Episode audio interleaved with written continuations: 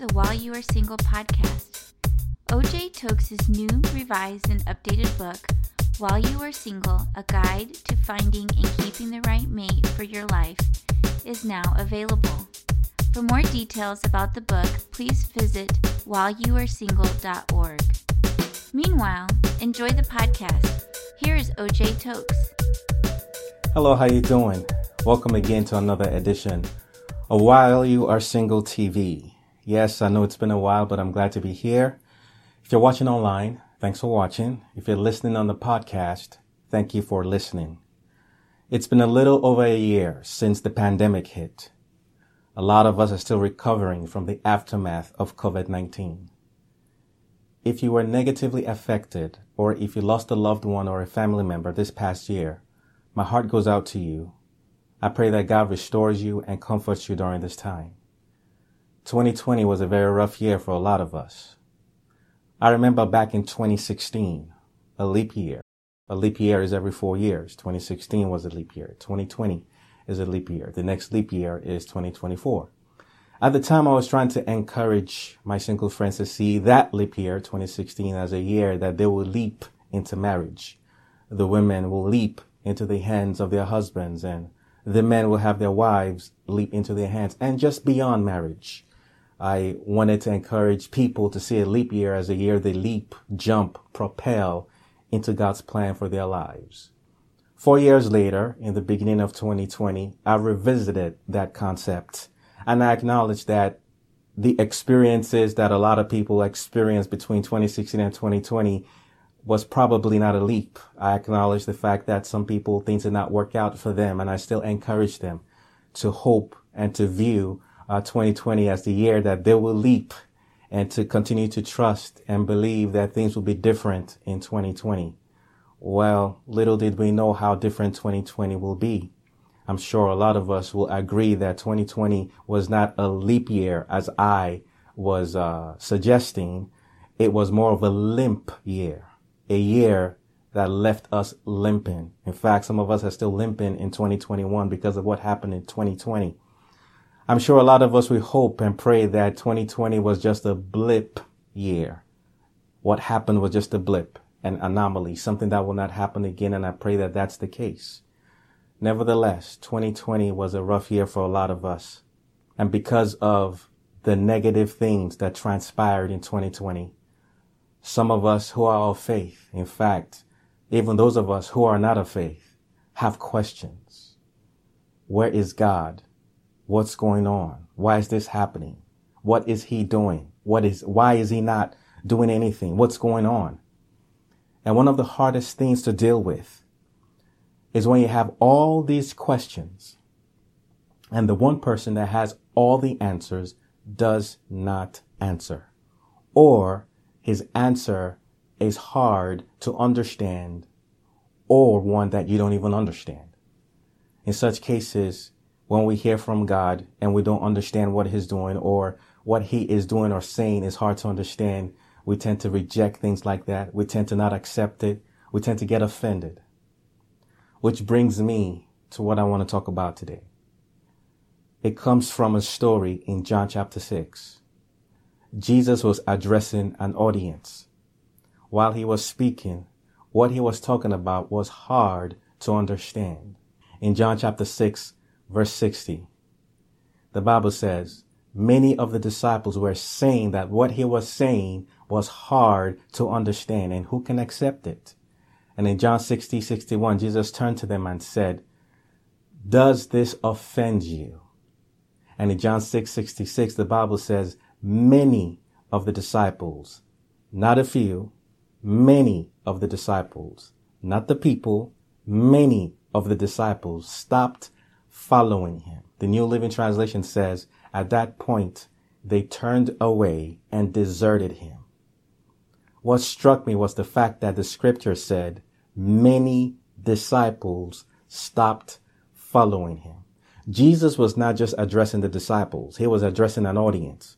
But the writer of that verse highlighted that it was the disciples. The ones that are supposed to be closer to Jesus, the one that was supposed to be mature in the faith, the ones that were supposed to be disciplined and more committed to God, they were the ones that got offended and they were the ones that left.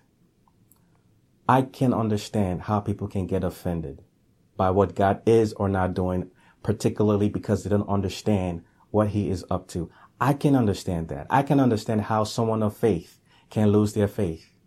I can understand how at one time something that God is saying to an individual excites them, gives them hope, gives them encouragement, helps them see the light. But later on, that same thing is told to them and now they're getting offended. Because time after time, year after year, those expectations were not met. Those things they were expecting from God did not come to happen. A lot of things transpired, causing them to question what's going on. No understanding is made available. I can see how they can get offended. And just to be clear, it wasn't the 12 disciples that left. It was the other disciples. In Luke chapter 10 verse 1, we are told that Jesus appointed 70 or 72 other disciples. So I believe when the scripture says they stopped following him, it's referring to the 70 or 72 or a lot of that group. They stopped following him because they did not understand what he was saying and it was hard to accept. The other thing that struck me about that verse is the verse itself, where it says they stopped following him. John chapter 6, verse 66. John 6, 6, 6. A number that is attributed to the enemy, the devil. Ultimately, the devil wants us to stop following Jesus. And one of the tools that he uses to cause us to stop following Jesus is offense. The devil uses anyone at any time in any way to get you offended, whether it's through the media, whether it's through social media, whether it's through gossip, whether it's through hearsay. The devil will use any and everything to cause you to get offended. Perhaps you've heard of the breakdown of the word offend. If you split it in two, you get the words off and end. The devil wants to get you offended, to get you off your relationship with God so that he can end what God is doing in your life. He wants to get you off course so that he can end what God is doing in you and for you. He wants to get you off your game so that he can end your progress. I think part of the challenge is that we want to understand God before we stand under God. But we have it backwards. God wants us to stand under Him before we understand Him. Let me say that again. We want to understand God before we stand under God. But God wants us to stand under Him before we understand Him. So despite the fact that we have no understanding, we have no clue, we have no idea what God is up to, how do we remain under God? How do we remain in a relationship with God despite a lack of understanding? I believe the response of the 12 that remained gives us a clue. In John 6, 67, Jesus looked at the other 12 and said to them, Are you going to leave as well? And Peter in John 6:68 responded and said, "To whom shall we go? You have the words that give eternal life." And in verse 69, he said, "We have come to believe and know that you are the Holy One of God." Couple of things. How can we ensure that we remain in relationship with God despite a lack of understanding of what he is up to or what he is saying? Peter said it best. To whom shall we go? What other options do you have? What is the alternative? Of course, there are options and alternatives, but are they equal to God? Are they even close to being mentioned to be on the same level as God? What are your options? What other options do you have? If I leave God, where am I going? Is definitely way, way, way downhill. What other options do you have? So many times in my life, even right now, I'm like, God, what's going on? I don't get it. Why is this not happening? I've been committed all this time. What's going on? Why? What are you up to? Why? Lord, why? And after ranting and raving, I always end up in the same place. God, you know best. I trust you. I believe in you. You know something I don't know. You see something I don't see. I'm going to continue to trust. I'm going to continue to believe. I'm going to continue to move on. God knows best. You see a clip. He sees the entire movie, complete with the prequel and the sequel. You see a puzzle that keeps you puzzled. He sees the entire picture. God sees the bigger picture and he works everything ultimately for your good. The other thing Peter said was, we have come to believe and know that you are the Holy One of God. Notice he did not say, we have come to know and believe. Belief came before the knowing. We have come to believe and know that you are the Holy One of God. We want to know before we believe. And God is asking us to believe before we know. Belief deals with faith. Knowing deals with facts. If you know something, you don't need to believe it because you know it. However, you can believe something that you don't know. And that's how God wants us to operate with Him. To start with faith, not facts. Start with faith, not facts. He wants us to believe, start there, then eventually you'll know. But we want to know first. In essence, we want to know why before we do what He wants us to do. And God is like, I want you to trust in who I am. Focus on the who. So when Peter said, to whom shall we go? We have come to believe and know that you are the Holy One of God. Peter and the other 11 were basically saying, we're focusing on the who you are. We're starting with who you are, the God of the universe, the creator of the universe, the God of love. We're going to trust you. We're going to believe in you. We're going to start with you. He started with who? Then the what? Then the why. But we want to start with why. Do we need to do what he wants us to do before we focus on who he is? We have it backwards. We're supposed to start with the why. We're supposed to start with the who, then the what, then the why. We're supposed to stand under him, who, doing what he wants us to do before we get the why, understand him. Okay.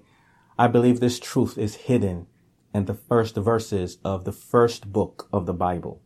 Genesis chapter 1 verse 1 says, In the beginning, God created the heavens and the earth. In the beginning started with the who, God. In the beginning, God, the who, created the heavens and the earth. The what he did. And I don't know if the writers and the translators of the Bible had this in mind or if it occurred to them. But in the second verse, that's when we get the why. So the why is not even on the same level as the who and the what. The why is subordinate to the who and the what. The why is underneath the who and the what. The why is not as important as the who. That's why I believe it's even placed in the second verse and not the first. The first and preeminent is the who and the what. Then the why, verse two. The earth was null and void. It was empty and full of darkness and the spirit of God was hovering over it. So basically the top, the most important thing to help us remain in relationship with God is who he is and doing what he wants us to do. In the beginning, God, the who, created the heavens and the earth, the what, and the why is underneath verse 2 because the earth was null and void, it was empty and full of darkness, and the Spirit of the Lord was hovering over it. So here is God again at the end of everything. So God is in the beginning of it, then He's at the end of it because He is the beginning and the end. He is the first and the last. It's all about Him. We need to focus on who He is do what he wants us to do. The why comes later. A wise woman once said, we live life forward, but we understand it backwards. we live life forward and we understand it backwards. If we're going to be successful in life, we have to walk by faith, not by sight, not by facts to move forward. Then when we get on the journey, on the way to where God has taken us, and even when we get there, we can look back and now get the understanding, okay, this is why I have to go through this path. If we're going to receive a download from God, we literally have to be under Him first. When we get under God, when we st- stand under God, He can literally download the wise and the understanding of what we need. But it starts with us believing in Him first. Then the knowing comes later. And when the knowing does come, it's really irrelevant because we've already made the progress. So I want to encourage you to focus on the who, do what He wants you to do, and the why comes later. Thanks for listening. Let's pray. Father, I thank you for the person who's watching right now. I pray that you strengthen them. I pray that their faith does not fail. I pray that you help them to believe in you and not wait to know everything before they commit their hearts and their lives into your hands. Father, I pray that you help them not lean on their understanding, but help them acknowledge you in all their ways so that you direct their path. Father, I pray that you perfect, establish, strengthen, and settle them, supply all their need according to your riches and glory. Father, I pray and I thank you for being mindful of them, thinking about them, and letting your face shine on them. Thanks for being merciful and gracious toward them, Father God. I pray that you surround them with favor like a shield. Strengthen their faith in you. If any of them are dealing with any hurts, Father, I pray that you heal them and restore them in Jesus' name. If any of them are on the verge of leaving or they've left, I pray that you draw them with your love and draw them with your compassion and help them realize that you never left them, that you're still there with them. Help them feel your presence and draw them back into the fold. Father, I thank you, Lord, for exceeding their expectations, Father. Thank you for answering these prayers. In Jesus' name I pray. Amen. Thank you for listening to the podcast. We hope you were informed, inspired, and impacted.